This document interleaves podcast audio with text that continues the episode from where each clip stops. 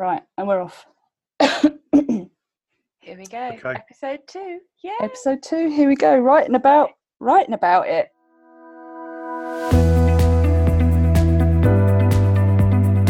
Hi, welcome to the Full Stop podcast with me, Berenice Smith from Walk in Our Shoes, Michael Hughes from Married and Childless, and Sarah Lawrence from After the Storm.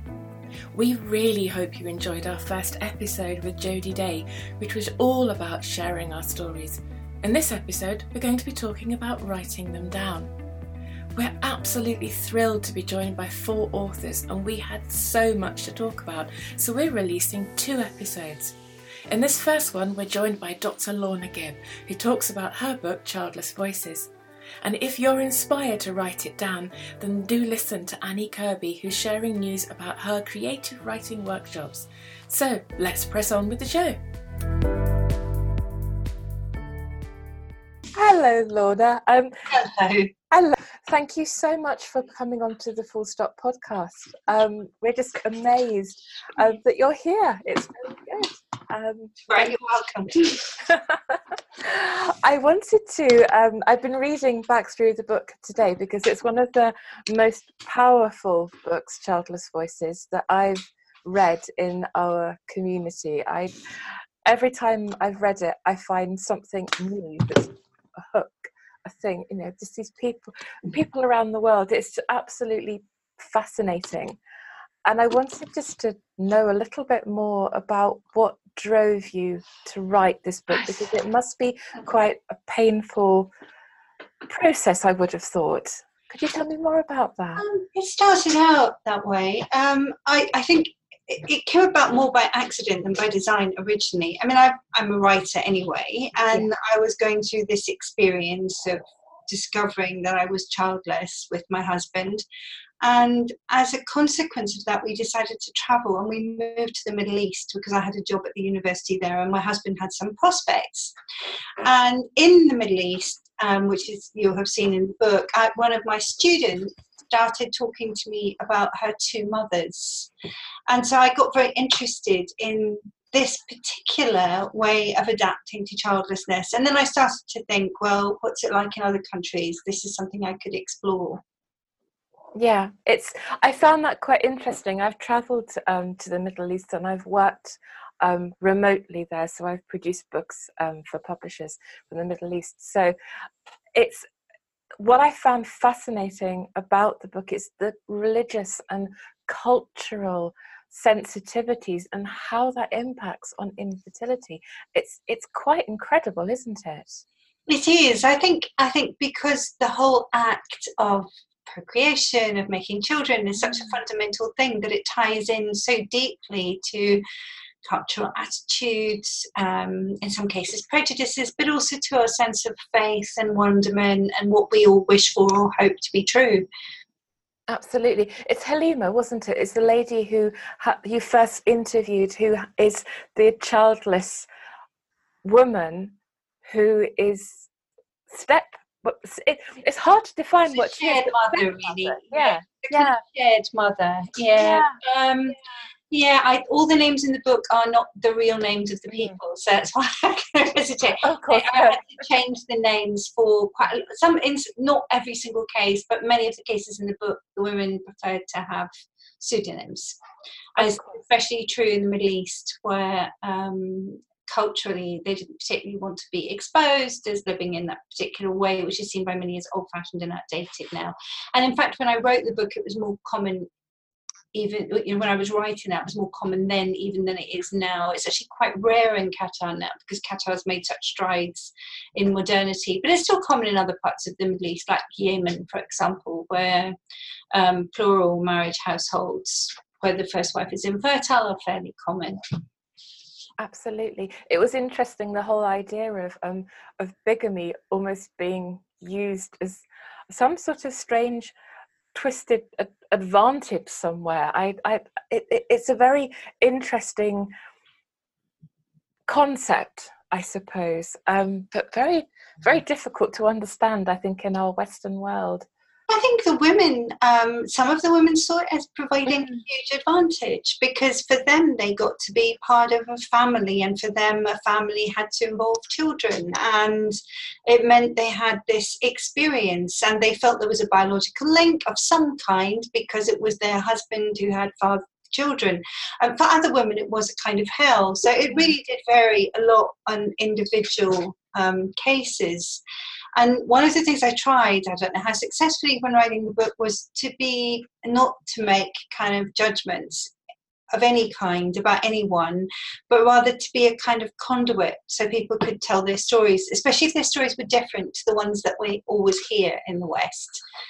It's a kind of a certain kind of story that we hear a lot, like my own story, which is not particularly unusual, you know, interesting or rare in the West.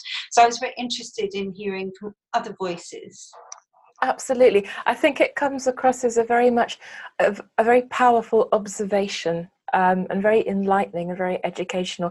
It's one of the books that I I would like it just to be mandatory reading for everybody. I think the world would be an awfully better balanced place for everyone if they read these. oh no, absolutely. I, I completely think it. I learn something from all the time, and and I think as a as a childless woman, a lot of the IVF stories in there. I think, yeah, okay, yeah, I I, I get that. But then you hear IVF in other parts of the world and think, oh, okay, yeah, I very very different the emotions around it and the stigmatism. Um, I think you, you make a mm. very interesting point in the introduction to the book about um, how we talk about our childlessness and whether we say we are child free and whether we are childless and other people's judgments on that too. And I think there's an awful I just sit there with they go, yes, yes, yes, I, I understand that. It's very powerful, um, very powerful reading. Can I ask? There's a lot of the uh, of you in there um, and your story, which is incredibly interesting as well. How did it feel to to pull your narrative into that um, emotionally for you?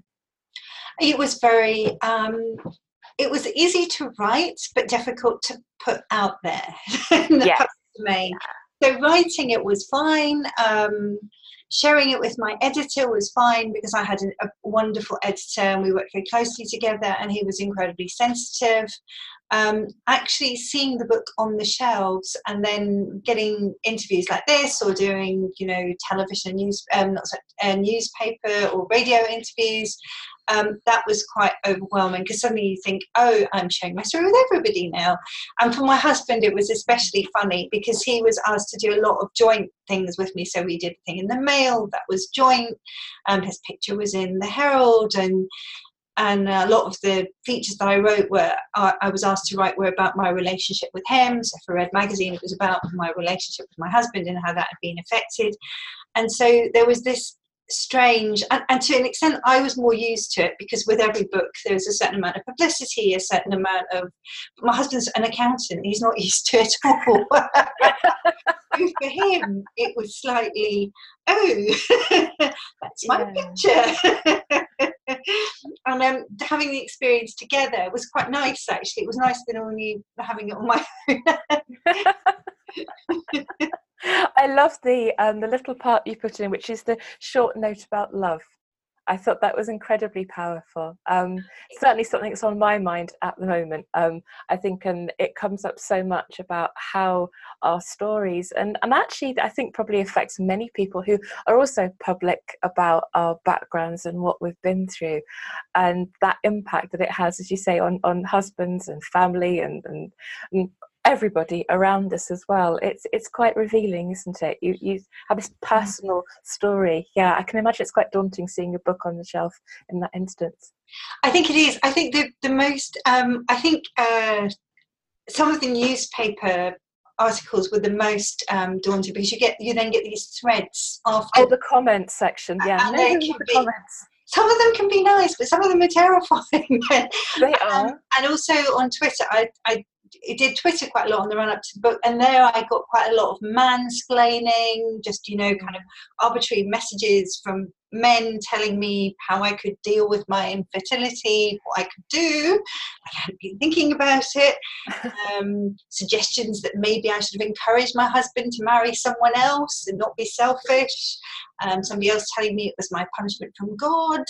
Um, so, so that was that was. Um, I'm fairly thick-skinned, thankfully, but I mean that was kind of Mm. relentless in the first few weeks after publication. I mean it's quiet now, thank God, but um, but that was fairly relentless. I bet it was. And kind of ironic, given that the book really sets out to kind of educate and inform.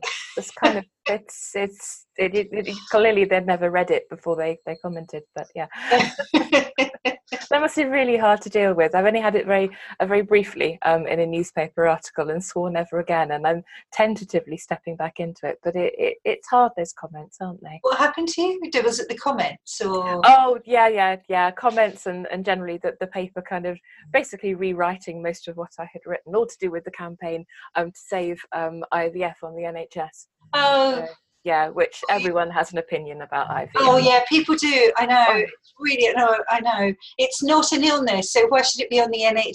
Oh yeah, yeah. it's caused by an illness, and I kept saying that to people. There's a lot of banging your head against brick walls on that one. Yeah, and yeah, the amount of help I had um, in order to sort of yeah, oh, I can help you conceive. Oh, lo- lovely. I, I don't think I, I want you to do that now. if your profile picture is anything like what you are, then absolutely not. Um, can I ask a little about the actual process of the book? So that process of research and, and talking to people, it feels from the book that it's very organic, that you met people along the way and it was word of mouth. Is is that very much how it worked for you? It's how it started. Um, Mm. so a lot of the organic stuff is how I wrote. I mean, I don't know if you know. I mean, you used to be in publishing, so presumably you know the process. So I write a proposal. I send a proposal to my agent. My agent sends a proposal to various publishers. The publisher offers money. The one that offers the most money, or the one that I have the best relationship with, then publishes the book. So Yeah. to write the proposal. Um, lots of the stuff was fairly organic. It was stuff I had accumulated over a period of several years. So the years we were in the Middle East, the years we lived in Italy, um, and to some extent, uh, stories of people I knew. So that was true to, until that point.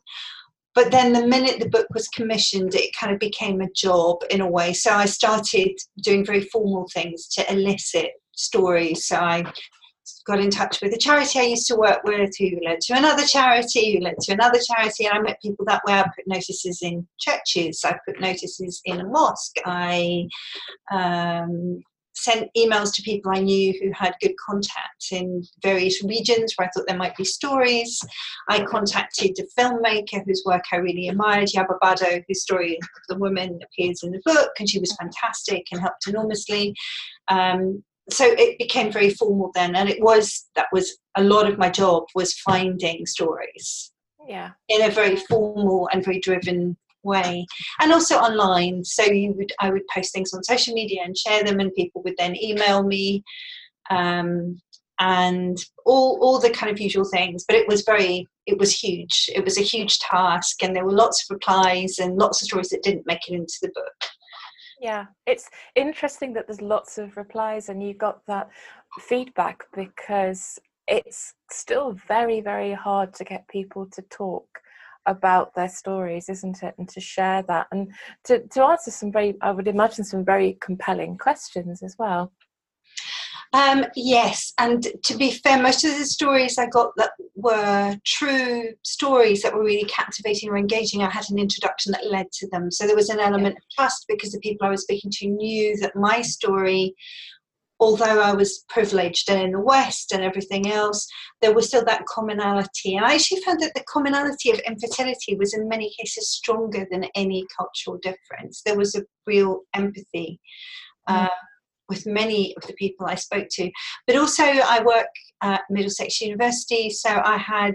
Um, I did have access to academic sources, and I could call people in universities that I knew had worked in the area and say, Well, would you mind letting me know who these people are? Well, often the answer is no, because university grants mean you have to um, be very strictly secret in not sharing your information. But occasionally that would lead to something, and then I could merge things. Absolutely, it's interesting, isn't it? That I I find the whole well, we find it a lot, I think, in our communities that infertility, and it doesn't matter how you come to that point where you find that you cannot have children.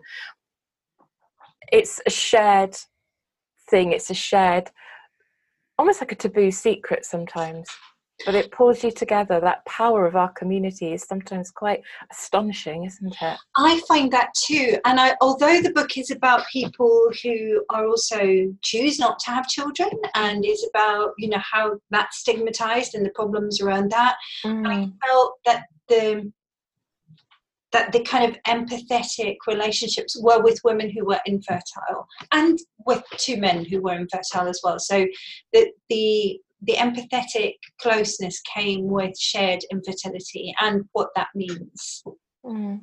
It's not there... I wouldn't listen to stories of other, you know, problems and other issues, but that particular issue was the one that that brought me most close to some of my subjects. I think. Yeah. Is there one person in the the sub one subject that you particularly moved you more than another, or did they all move you in different ways? Any connections that you have kept?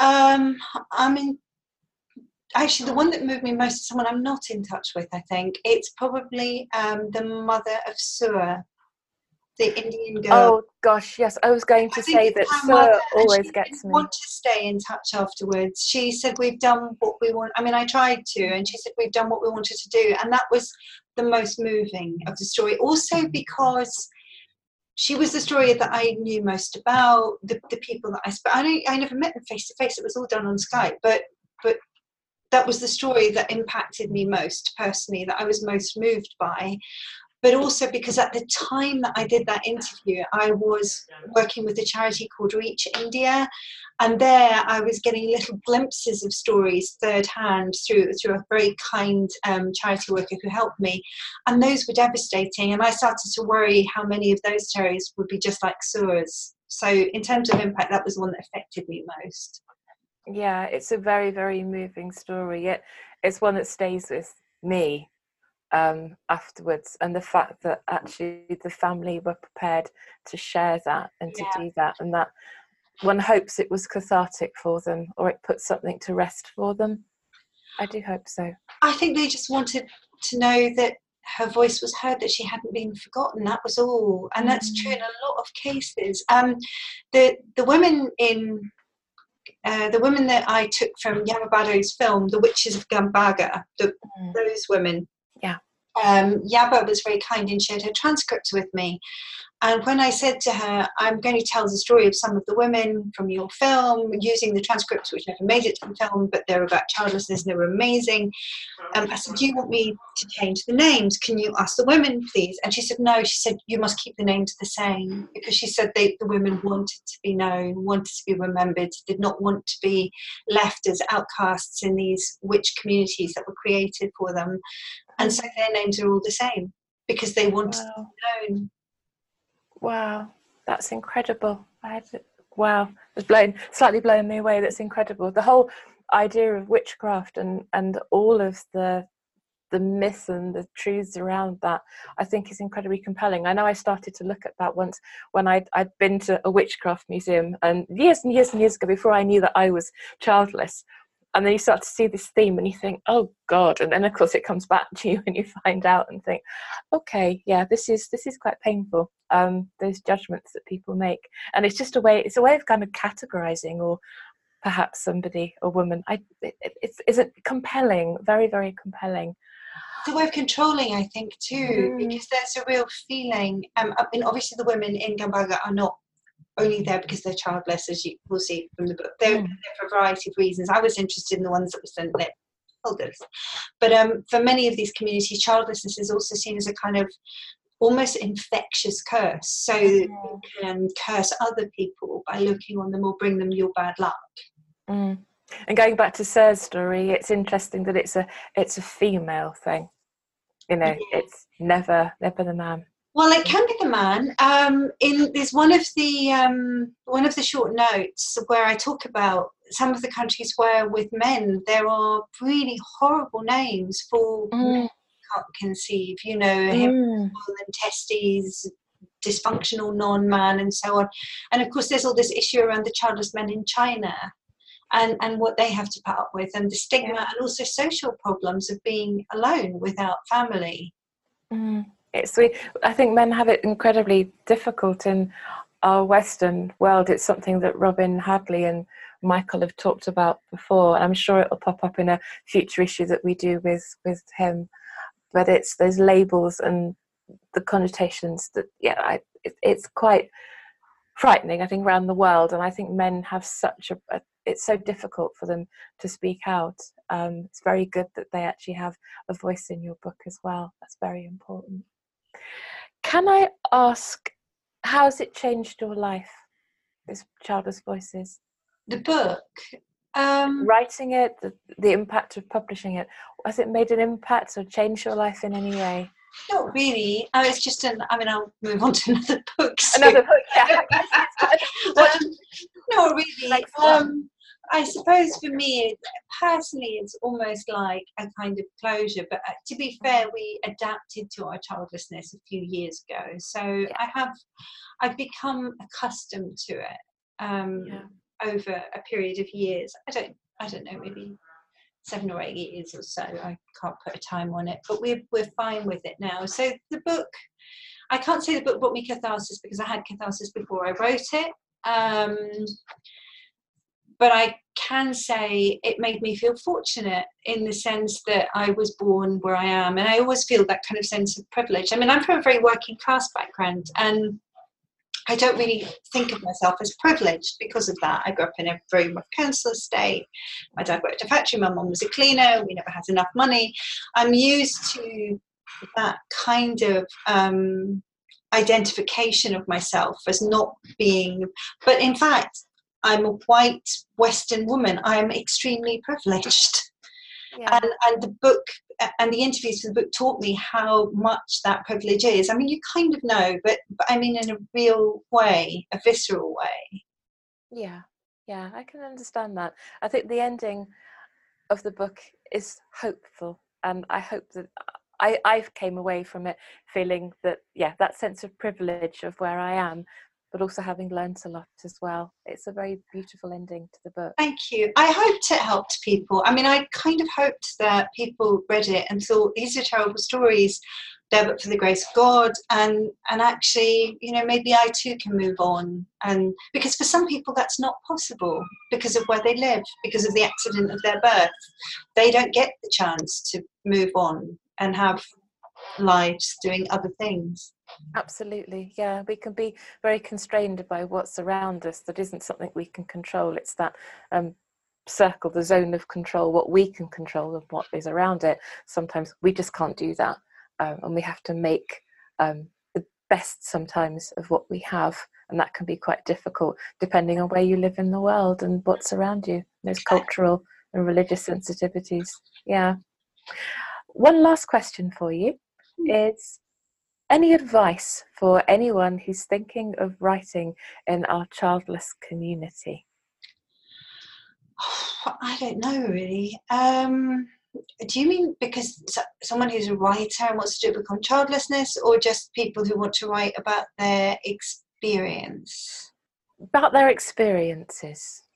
Well, I think it depends what you want to do it for. I mean, I mean, I always tell my students this: if you are writing for yourself to explore your own emotions, to explore what you feel, then publication isn't really that important. Mm. What's important is that you write it down and have it for yourself. I think if you see the writing itself as being cathartic, as being an exploration of how you feel and how you experience your new situation, then it might be more helpful than if you start seeing it as a kind of career plan, you know. So you kind of think, I'm going to become a writer because I'm childless, so I'm going to write about childlessness. I think um, one of the things I, I like the communities, um, and I, I I found them very supportive and helpful and inclusive, and I think that's great because it's not true of many other um, causes or areas. They're not always as inclusive. But I think um, what I would really like to see, I don't know, I guess, is women going on to build lives that they enjoy, that means something for them, that kind of go beyond their childlessness. I think it's really sad if everybody who's childless starts making their childlessness their career. Mm, yes, yeah. It's finding that plan B or I don't know, A, B, C, D, or even the Z, the plan that you the yeah. way that you get past that life unexpected, which Jodie Day, of course, talks an awful lot about with Gateway Women. And in the interview we had with her last week, it's finding other routes so it doesn't become your overriding definition. Exactly, the, and yeah. it doesn't become your job. So a lot yeah. of times, women, it ends up being their job. Their job is about counselling childless women or marshalling childless women mm. or setting up things for childless women or dealing with childless women or talking about childlessness or writing solely about childlessness. So, in a sense, their childlessness became their job. And that might be fine for some people, but I think it's a dangerous thing if it becomes true for all childhood because then they're even more tying in their identity of self with their inability to do something yeah it's a perpetual trigger exactly yeah. yeah. Yeah, so it'd be quite yeah. nice to see these women going off, I don't know, and going to art college because they always wanted to, or um, writing a book about writing a novel because they always wanted to. That's not about childlessness. Yeah. Um, studying, uh, I don't know, whatever, mathematics because they didn't get to do it when they were young. So doing something that's about them, mm-hmm. but not about their childless identity. Yeah. So, Absolutely. I couldn't put it better myself as someone who went off to art college. you, oh, good for you. Fell into a master's, didn't mean to do it. Thought, oh, that'll do. Um, and ended good for you. Thank you so much, Lorna, for talking to us today and to talk a little bit more about Childless Voices. We'll put all of the links to um, where people can buy the book from and to your interviews as well on our show notes as well. But thank you very much for joining us today. So, Michael, tell us your story then. What's this story about? there was there was a girl called Bridget Sullivan in our village, or in in my street. I was six, and that was the first time I'd ever written anything, wrote sorry wrote anything. But I can remember um, it was "I love you very much" because I didn't know what much was. So that was my first experience of writing. Oh, I think my first experience of writing something like like a proper letter was Blue Peter, um, which for anyone, I, um, I think everyone probably knows Blue Peter, but anyway, it's a BBC children's program, and um, I used to I wrote something to go with um, a submission for a, a competition, and I won a Blue Peter badge. no way!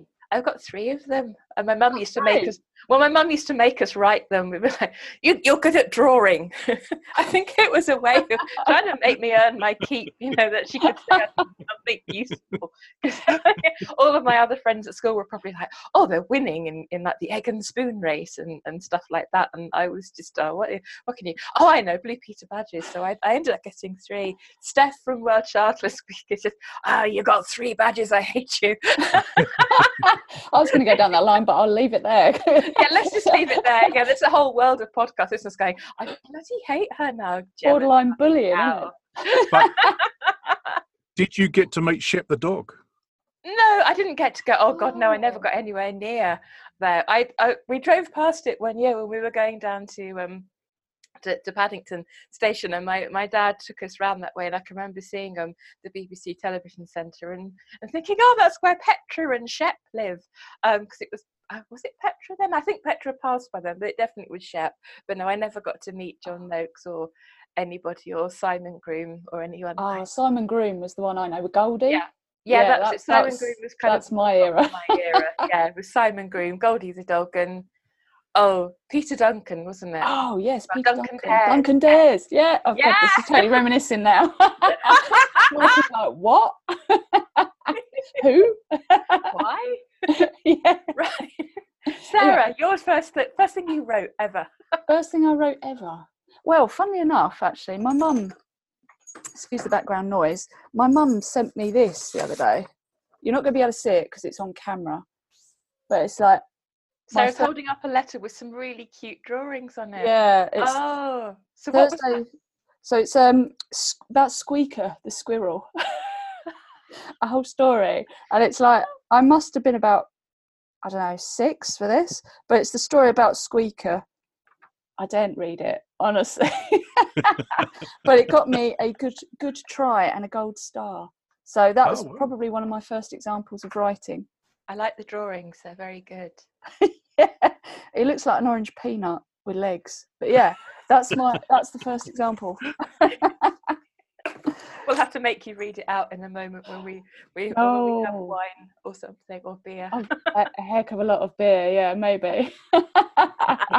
Get past the cringe. But yeah, that's the first example. But I was wondering actually around because obviously we're going to be talking to a lot of authors in this episode. Which author, and it can be any genre, fiction, it could even be about childless not by choice issues. Which author has touched you the most, affected you the oh most? Oh my God, that is a horrible question. oh, Michael's oh. had a thought. I think. Hang on. Yeah, I've, I've got to Google. So if you hear some typing, that's me because I know what I want to say, but I've got to I've got to make sure I do this justice because this is this is um sorry. Anyone, someone else can talk while I'm doing it. Can you think, Denise? Can you think? Oh my God, I. What oh, right, here we, go, got, here we go. Oh, I've got, go on. Oh, go on, Michael. You go, and I'll I'll stop. Go on. okay. So back when back when I used to when I used to voraciously read books, I picked one up called Shame by now hope I hope I do this right. Jasvinder Sanghera. Yes. Um okay, where are you? I've lost you now because okay, there. and I recommend that for anyone. Um, it's uh, an English woman who, with uh, obviously an Asian background, um, and it's about um, well, it's it's about honor killing. Oh, so um, yeah. So when you say "touch me the most," that was it. Um, it it just opened my eyes to the to the horror of this idea of honor. You know, with um, uh, um, you know Asian, well, East West Asian, you know, India, Pakistan, that those sort of areas about the horrors of honor. And um, she's now, through her own journey, uh, she well, she has has. I've got to go back to Google now.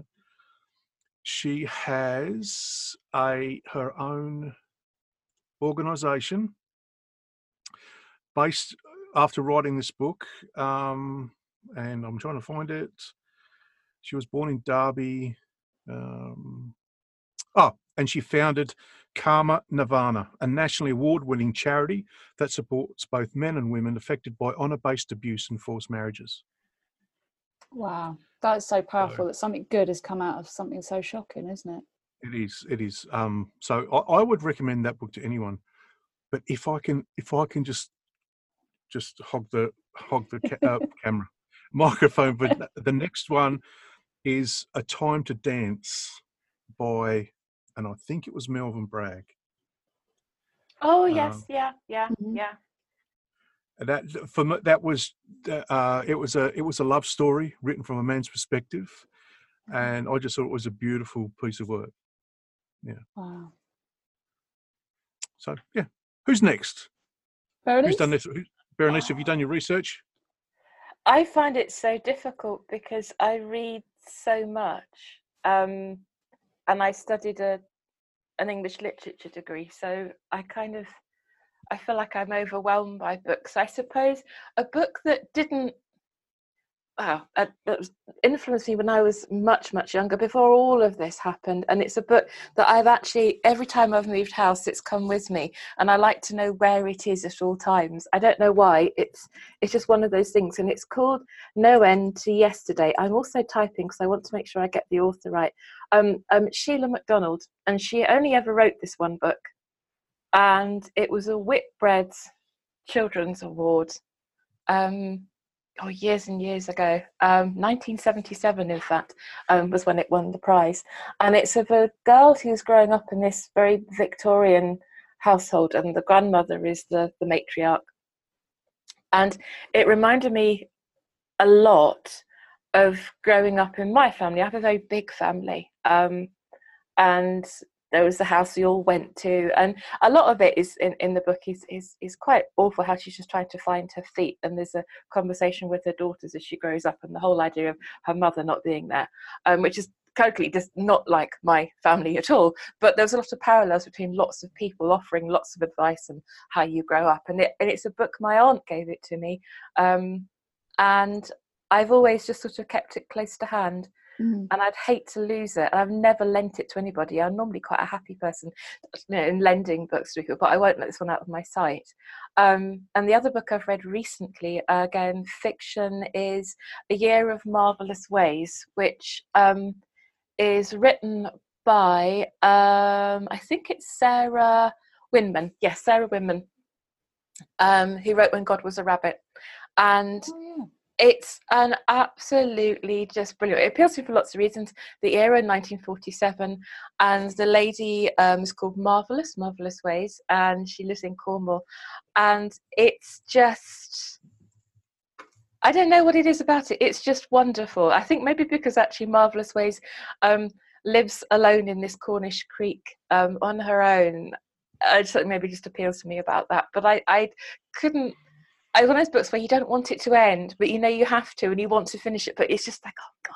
But there's, I've I read so many books. In terms of factual books, um, probably the work of um, Pema Chödrön, who is Buddhist, Mm. and she has some wonderful books um, that have really kind of influenced sort of thinking, I suppose, and the way I think. And yeah, I, I but I, I don't know. I, I read too much. There'll be another book. If you ask me this question on the next episode, I'll have something else for you. Um, because I just love books.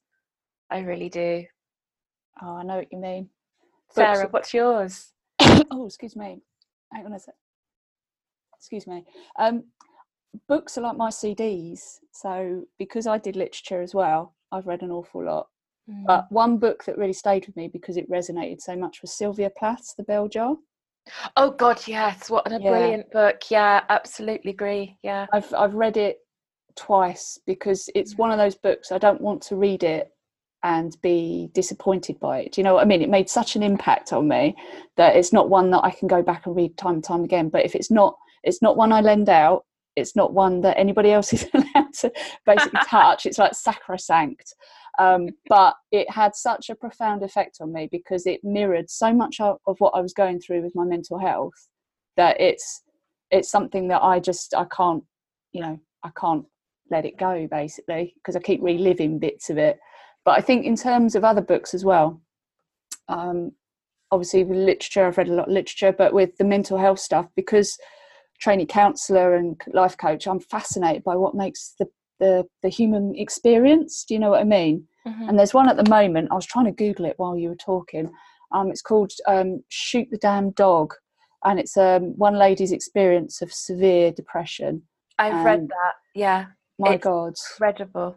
I'm only about three chapters in, but Yeah. I can only read it a little bit at a time because Mhm. it's so painful to read. It must have been the most painful experience to write it, but Mm. it's those sorts of. It sounds quite heavy duty. It doesn't sound like escape escapism, but escaping into somebody else's world is what Yeah. fascinates me. So H yeah, for Hawk, H for Hawk is another good book actually. Is it? um, Helen Macdonald's H for Hawk. I'd recommend that too. Love a good book recommendation. Yeah, it's a it's a memoir, but it's also about the grief, the loss of um, it, it yeah, it's complete grief recovery. There's another one as well about grief that I've read that's part fictional, part factual. Mm, I can't remember it. Something to do with blackbirds. I can't remember. You can cut this bit out, Michael, I can't remember it. Blackbirds. I'll find it for you. Oh So how- God, what's it? So how do you? So Sarah, talking about you know those books that you're reading, how you said you could only read them as you know at a, Mm. a piece by piece. It reminds me of um, a lifetime ago when I was studying psychology. I wanted to my dream was to be a forensic psychologist. Oh wow! So I I read ferociously any profiling book I could get my hands on, but unfortunately, the subject matter is so so dark. I had to stop reading them because it it you could feel it not not that I turned into a serial killer, but you know, mm. you could feel it just dragging you down. You know, because you got so engrossed in the thing. So I had to stop. I had to stop writing them, uh, um, reading them. Sorry. So how do you find, you know, with that? Is do you is are you? Does it affect you?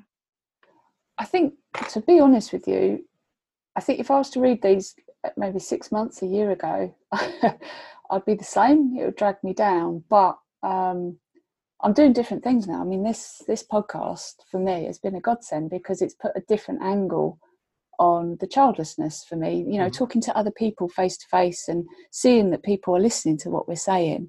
So for me, I'm in a different place with it. And obviously, as a trainee counsellor, I, I'm nosy basically. I like to know what makes people, what's going on behind the eyes, and it's yeah. it, it just as I say, I have to do it in little chunks. Uh, I would love to read this book in one go, but I know it would have that effect on me. It would drag me mm-hmm. down. But I think reading little bits means that I'm dipping into someone's life and then coming back out again. Whereas if you voraciously read it, as you say, you would you would get sucked in. Yeah. I think. The other That's one, I, it is. It is because you it brings you back to reality. It's it's somebody else's reality. It's not yours. But the other one I read recently that really affected me. Um, you may not know him, uh, Michael. Danny Baker. He's like a '90s DJ in in uh, the UK, and he used to really, really irritate me. He was a larger than life character, and he used to do an awful lot of sort of hip radio, hip telly, and I used to find him really irritating. But I've read his autobiographies, and in reading those autobiographies, the last, the latest one, he had um, neck, uh, head and neck cancer, and in reading that, it's given me a whole different perspective on a man that I used to find incredibly irritating. But his books are excellent. They're very funny. They're very witty. He name drops like a demon. You know, clang, clang, clang. Every page is a name drop. But it it gives you a perspective on somebody that actually you, I used to find very repellent but my heart, uh, yeah, my husband came in the other week, and I, I was reading this chapter, and it was describing his treatment for this head and neck cancer, and I was crying. He went, "You all right?" And I was just, I, uh, I, you know, when you just relate to somebody's awful experience so much, and I had to go yeah. and put it put it down. And then the next chapter, he's making up some, he's doing some silly stories again. But it just those sorts of books, the ones that make you cry, or the ones that make you laugh, or you connect with, they're just the best experience, aren't they? Yeah, there's a hmm. book. There's a book recently that I read about that that made me cry about the great outdoors, and I can't remember what it. Oh, Robert Mc. Mm, oh, crap! I can't remember. What the hell was it? you can forget this. Grief is the thing with feathers is the book that I was oh. thinking of. Blackbirds wasn't far off. You know, I could picture the cover. This is my problem. I know the covers of all the books that I read. I know what that is, but I can never remember the authors. Um, Grief is the thing with feathers by Max Porter. And the other books, just to add on very quickly, the other author I'd recommend is Matt Haig, Notes on oh, a Nervous yeah. Planet. Matt yeah. Haig is just oh incredible absolutely incredible and i just think his whole story of how he's again like danny baker actually. I haven't read danny baker's um, writing but again i agree with you completely so something that really irritates me but actually the reviews of that and some of the extracts that i'd read i think in the media were incredibly compelling. Um, I was in tears yesterday actually over a really weird thing, and it was to do with um, it was a magazine that we we get over here in the UK called Simple Things, and it was the latest issue, and it was to do with an oak tree, and a lady had written a piece just about the oak tree outside her garden, and about how she felt that because she didn't have a garden, that um, her oak tree had adopted her, and we have this great big ash tree in our garden, and I photograph our ash tree all the time, and of course we have ash dieback in the UK, and I get really worried about my ash tree, um, and it's thriving, and I just sat read this thing sitting under my ash yesterday in a complete heap of tears because it was this whole idea of nature kind of adopting you and picking you up and and it's just like oh I just want to go and hug my tree and I was like oh my god I've turned into a tree hugger I've done it I'm there I've done it too oh, that's all right then. Oh, no, it's totally normal. Oh, that's all right then. Have you ever hugged a tree, Michael? No, I've climbed a lot Oh, okay. That's almost Well, the and- same. Same as. and, and fell out and, and physically had to, cl- um, you know, cuddle them because otherwise I'd have hurt myself. So does that count? Yeah, that counts. Definitely. Yeah. so we've got some shout outs to do, haven't we? Um, We as have. well, because we forgot to do them last time because we got terribly carried away. Um, we would like to do um, a shout out actually to everybody. Can we just do a shout out to everybody? I don't know. What do we want to do around shout out? Do we want to just cheer or something like that? I don't know. Woo! no, no, that's fine, anyway. It's a, it's a bit American, isn't it? It is okay. Let's not do that then. Okay, so shout outs. We want to say thank you to the Gut Link um, because the Gut Link um, were our 50th follower on Facebook. What we did was um, just to tell everybody on Facebook, we obviously have a Facebook page, we have Instagram, and we have Twitter. And we wanted to um, give a shout out to our 50th follower, and that was the Gut Link. And we like them, and we put a link in our show notes so you can go and find out more about the important work that they do. And as Michael said, they are very, very cute, and we like them very much. So thank you Oh, to them and Thank to you, Gut Link. everybody who's actually done loads on our Facebook page as well. Because we've had tons. I've also had tons on Twitter, which seems like a really good a place to actually say hello, Annie Kirby. Because Annie Kirby's Hello. rocking Twitter. Hello, Annie. Hello. Hello. Hello. Thank you for having me. What You're a very brilliant welcome. segue. I know that was really good, wasn't it? Are you impressed, Michael, by that? I am. I am. Thanks. I'm learning everything from you. Welcome to the full stop, Annie. It's lovely Thank to you, have you here. Um, we're just so pleased to have you with us because you've got some really exciting news to share about writing workshops with everybody. Yes, I have. Um, so um, I've been um, I've been writing a novel for ages, which is about childlessness. Um, and I wanted to apply for some funding to the Arts Council for some funding to support me while I wrote that novel, because I have less time to, to go out and earn money. Um, but I also um, wanted to do more than just ask for money for that um, because I've found um, writing about childlessness to be quite a healing activity. Um, so what I wanted to do was um, also ask for some money to um, develop some workshops, writing workshops for childless not by choice people. Um, That's incredible. I think that's quite amazing um, to actually do that because it must be really hard to get funding, I'd have thought, from the Arts Council. Um, I've done it before, so um, so um, there, there, there is kind of I think a knack to to the applications. Um, so the, the first time I did it, I had some advice from somebody who who is an expert. Um, so I carried that advice forward to this application. And one of the things that I thought was really important was that I needed to evidence that there was a need for the workshops Mhm. um, it, I couldn't just go to the Arts Council and say it would be really lovely to do these.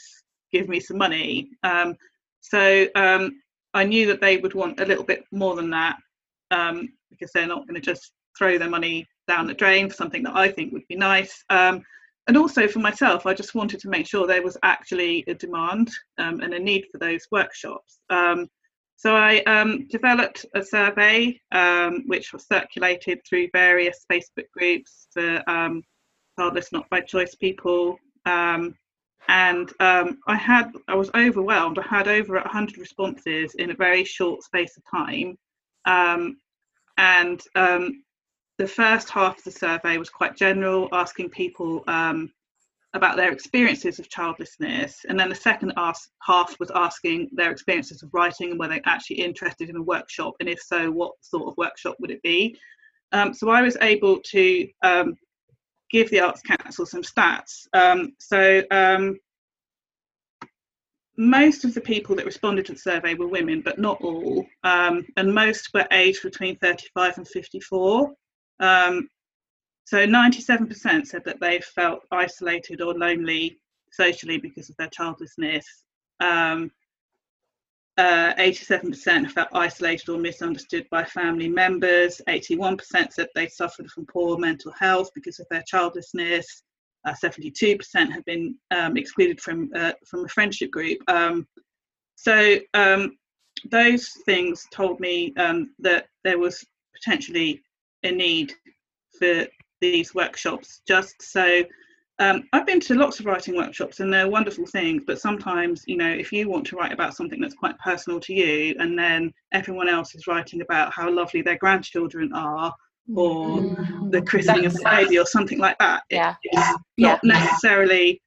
I hate the word safe space. I hate the term safe space because it kind of, I think it can, it can kind of be mocked, but that that was really what I was trying to do. That's the best word for it, I think, to to enable people to write about childlessness um, and know that no one's going to say anything unkind um, in that space. Um, so the second half of the survey was asking what people wanted in terms of the workshop. Do you want to write stories or poetry? And overwhelmingly, what people wanted was writing for well-being. Um, so that was uh, really helpful to know that because um, I've done some writing for well-being as a writer, but not developed, and I'm not a counsellor or, or a psychotherapist or anything like that. So I felt that to develop that, I should have somebody on board who's qualified. Um, so Mariel Whale, um, um, who um, is quite active. She's a World Childless Week champion. Um, she's a counsellor for childless people, not by choice, and she's also a wonderful writer. Um, she agreed to come on board with me to develop those workshops, um, which is really, really exciting. That's That's fantastic. fantastic. Really fantastic. isn't it? Yeah, it's such a big thing. The statistics are incredibly sobering, but it's really powerful to hear that you're turning that into something that can really help people and help the community, Annie. I think that's amazing. Well done, you. Thank you. I mean, the statistics were amazing to me. I mean, most of those experiences I've had myself, not all, but most of them. But you tend to think that you're the only one. Yeah, Um, and to Mhm. have Yeah. that many, to 97% of people to say that their childlessness has caused them to be lonely and socially isolated, I think is an absolutely staggering figure. Um, even to me. Yeah, I, I, I'm so surprised. I surprised and not surprised. Um, Yeah. I think if you're active in the community, sometimes you can see that there is um, more out there, um, to coin the phrase, more to life. Um, but Yeah. actually, not everybody wants to do that. Um, we found that at Fertility Fest that people weren't always. That was their first time there, or they were there briefly and it was too much for them. I think a lot of events can be like that, and that, of course, makes it very difficult for people to make those connections. So I think anything that brings that interest together of writing and exploring those feelings can really help. That's incredible, Annie. Absolutely, and you know the focus of the workshops, which um, uh, we're, st- we're still designing them, um, but the focus of the workshops will very much be on positivity and healing and well-being. Um, but I still felt it was really important to have somebody like Mariel on board because all of, all of those emotions that could come up, I wanted to make Mm. sure there was that support there. Um, yeah, even as we're you know even as we're trying to take like a positive path to to the future um, and and live a childless life but a positive life um, you know those emotions can come up. I think as we all know they can just spring up from anywhere. So um, i thought it was really important to have her on board. So i was delighted when she said yes she's lovely, isn't she? We're, I've met her um, at Fertility Fest, and she's absolutely lovely. Yes. Really nice person to be around, and very, very supportive. You've got Yeah. just the right person, I think, involved with you there on that too. Where can people find out more about the workshops? Are they open for people to to sign up? What stage are you at with planning them right now? Um, at the moment, they're still at the planning stages. So, uh, July and August, we're uh, designing the workshops and booking them. So, the, the workshops, they're going to be four workshops and they're going to be actually in 2020. So, we didn't want to rush them because we think it's really important to, to get it right. So, um, there'll be four workshops and also a webinar. So, the webinar, the plan is for that to be in January, and that will be a 90 minute free webinar for anyone anywhere in the world who's childless not by choice. Um, then we will follow that up with some workshops. There'll be half day workshops. There'll be one in Brighton, one in London, one in Birmingham, one in, in Manchester. So they, the initial plan is we haven't finalised booking arrangements with the venues yet, but the initial plan is that there'll be one in February, March, April, and May, one a month for four months. Um, and they're low cost, it's five pounds to come along, or um, if that five pounds would you know exclude you if that's too much then we have some bursaries available as well so no one will be excluded due to cost. Um, we just want them to be they're open to, to women and to men. Um, so as long as you're childless not by choice um, you're welcome to come along. You don't need any writing experience at all. Um, it should be you know it the aim is for it to be a really positive um, experience and to sort of put people on the road to maybe using words and using writing to to heal That's Can I, can I just can I just say that I've got really bad mofo no FOMO right now. FOMO. That's the right one, isn't it? Yeah, the other one's not right. FOMO. we'll have I- to get you over here, Michael, won't we? I think. yeah. Yeah. Oh. Michael, you could uh, you could Oh. still take part in the webinar Yeah. I, I, Um, I I'm will. Time it will be where you are where we have it but it will be you know it will be weekday evening sometime in january in the uk so um so yeah so if you know if you're not in the uk and i did get responses to the survey from outside of the uk quite a lot in fact. So um you know at some point in the future perhaps i hope that that that maybe the workshops can be taken on by other people to be done in other locations as well. Um but yeah so certainly um, if you're if you can't come along to one of the workshops certainly sign up for the webinar Mm. Fantastic. Will, will, will you will you record the webinar? um, i'm still i'm still thinking that over actually i think i would like to record it um, i just need a bit of feedback from from to make sure people would be comfortable with that but i think recording the webinar would be a, a positive thing to do um, Yeah. to have that there as a reference for people that i think is the plan Do you want to talk a little bit about your Twitter thing? 'Cause we referred to it very briefly in our Oh. introduction. Please tell us. Yeah, do. I was so I was going to ask you about that. I thought it was fantastic. Well, it it was um it was National Loneliness Week or some I can't remember what it was called. Loneliness Awareness Week. That Um, was it. Yeah. Yeah. um, there were lots of things on Twitter about different kinds of loneliness, and I didn't see anything at all about the kind of special loneliness that comes with being childless not by choice. Mhm. Um, so I wrote this. I didn't write it as a tweet. I wrote it as a, a single on a single piece of paper, and then thought, you know, I could do a tweet thread of this. I did this on the, the, the Tuesday of, of um, Loneliness Awareness Week, and then chickened out and didn't post it because mostly I just tweet into the void anyway. um, um, but also, it's it's quite nerve wracking to put something that personal out there. Um, but on Sunday night, it was the end of end of um, Loneliness Awareness Week, and I was like, I still haven't seen anything about childlessness and loneliness, so I just pinged it out there, um, and it just it went a bit crazy, um, and I think it's been seen um, by over a million people, not read by over a million people, but um, certainly um, more than all my other tweets from the last seven years put together. Wait, you actually put a tweet up, didn't you? Your tweet earned 425,409 impressions over the last 24 Yeah. hours. So, Um, I think it's about double that now. So it's still it's Wow. slowed down a lot, but it's still it is still being um, retweeted and shared. And what really struck me um, is how many people said you could have been in my head when you wrote that tweet. Um, and I've had quite a lot of um, direct messages from people who didn't want to say on Twitter that that was their experience, but also a lot of people, you know, putting it out there for the first time, saying, you know, quote tweeting the thread and saying, "This is me. This is how I feel." Um, so that was quite humbling, really, that that people felt that they could do that and and that it resonated with so many people. Um, and interestingly, very few negative comments, considering it's Twitter.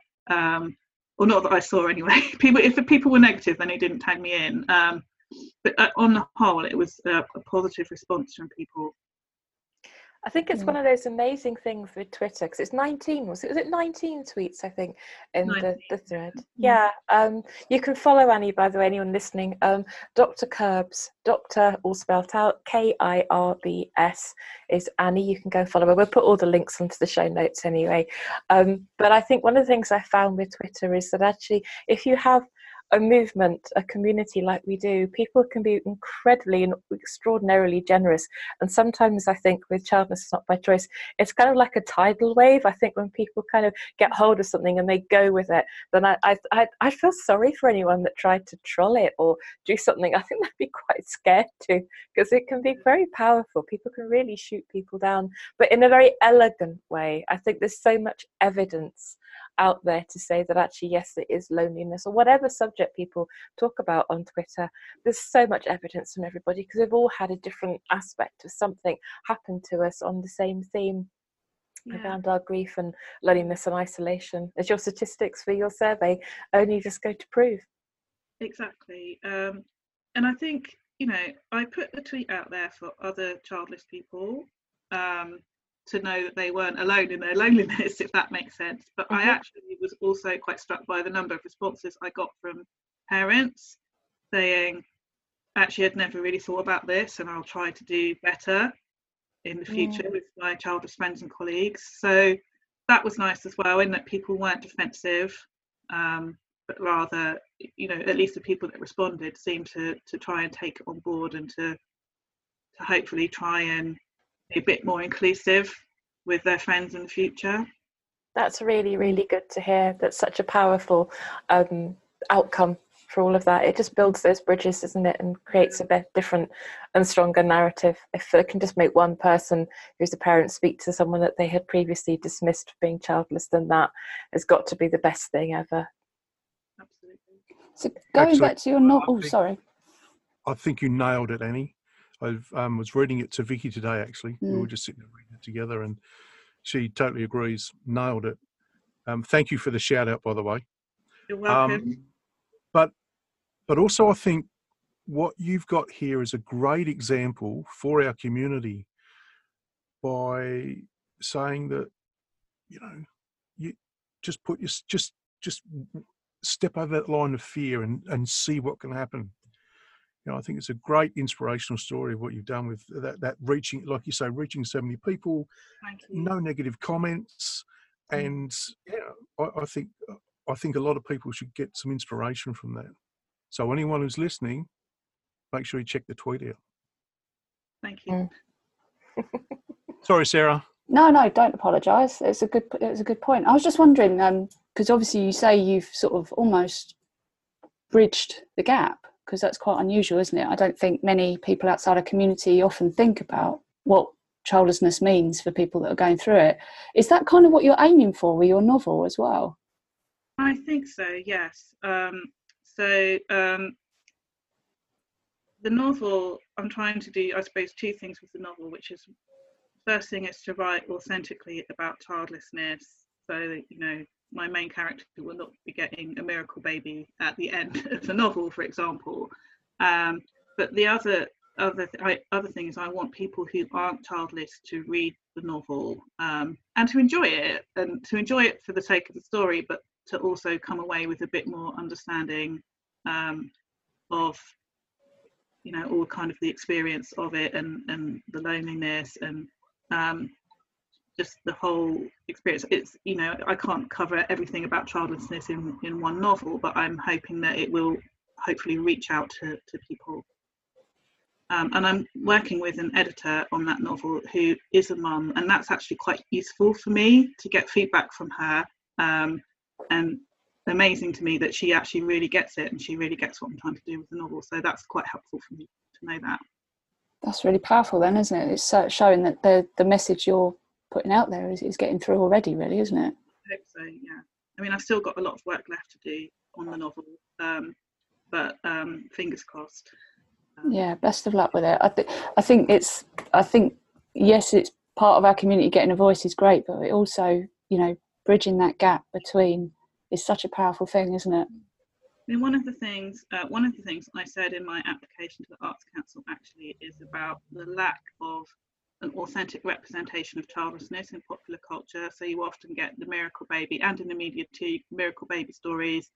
You get um, you get the child snatchers. So if you think of things like or child stealers, so you think of The Handmaid's Tale. I mean, I love that book and I love the show, but um, childless women not shown in a very positive light. Um, and things like you know, I think the hand that rocked the cradle with the the nanny crazed nanny trying to steal the, the, the baby. Um, that's quite often. Um, I think how I referred to it in my application to the, the Arts Council was those that like um, the unworthy childless, the, the, wicked ones, and then you get the worthy childless people who get their miracle baby um, in the story. Um, and I'm trying to cut through all of that. Um, I was also my, um, my story is also about uh, mental health and, and fairy tales, and quite often in fairy tales there's some kind of miracle or supernatural solution to childlessness. Um, and I really tried. I was really trying not to do that, and I kept drifting back to to that trope. Um, I was thinking about um, one of my favourite novels is The Snow Child, um, where the childless couple builds a snow child and she comes to life. And it's a lovely novel, but it's also represent- representative of that trope. And I kept trying to come away from it and kept drifting back to it. Um, and I realised, you know, I like it because it's a bit of an indulgence for me. Um, so um, what I decided to do, how I decided to address that was to to subvert those kinds of fairy tales a little bit and to explore them and to look at them in a different way in the novel. Um, so hopefully uh, it's harder than I thought it would be, but hopefully, um, hopefully I'll be successful in doing that. So um, to look at those, why those narratives are so attractive, um, and how we can look at them differently as well. I guess it also probably brings about that whole idea that the, the, fixing, doesn't it? That I just wonder how much all of that relates to how we often feel when we talk about childlessness and people to sell us, you know, or just adopt or all the other fixes. Um, I wonder if fiction and, and all those narratives buy into that. People just think there's a, a cure somewhere. I think they do. And I mean, as as a writer, I've been writing fiction for a long time. This is my first novel. I'm a short story writer. Um, I can understand from from um, a story perspective why those tropes are attractive to writers because they have drama, you have a resolution, it gives someone a, a story arc.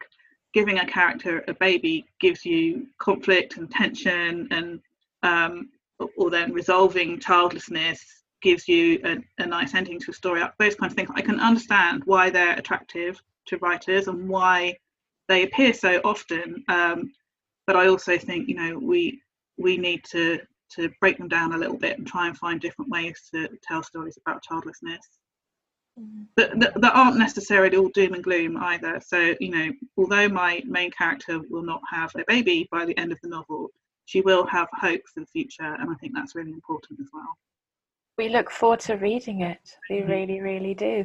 Will you come back and talk to us um, maybe in the new year when you've done the webinar and you started doing the workshops and tell us how it's going? Yeah, absolutely. I'd love to do that. Thank Brilliant. Thank you. Oh, We'd love to also find out about when the book's published, how you're getting on with it. Just keep in touch with us because I think it's a truly inspirational story. I know we've been friends for a long time on um, social media, and it's lovely just to hear more about what you're doing. Thank you so much. Thank you. Thank you very much. Thank you, Annie. That was fantastic. And that brings us to the end of the first part of this month's shows. In the next instalment, you'll be hearing from Tessa Broad and Lesley Pyne. We truly hope that if you're on the path to acceptance, you'll be inspired by the importance of being able to speak out as part of your healing process.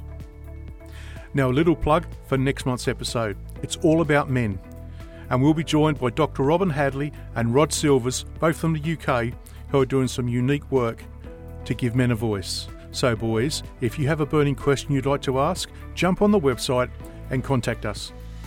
And girls, if there is something you'd like to know about how us blokes deal with the issue of being childless, by all means, do the same. And as always, it's important for us to let you know you are not alone. Yeah, you're you're on you're on mute. On mute. And you're meant to look after audio, for God's sake. well, I was, making, I was making sure that you know I didn't burp or fart or anything like that. And I oh, right, I'm going to stop recording now.